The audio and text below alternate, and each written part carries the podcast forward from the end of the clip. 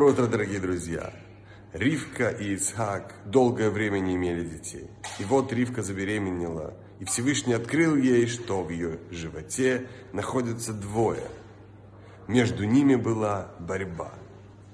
Точно так же происходит борьба и внутри каждого из нас. Божественная душа, которая стремится исполнять волю Всевышнего, борется с животной душой, которая стремится к наслаждениям этого мира.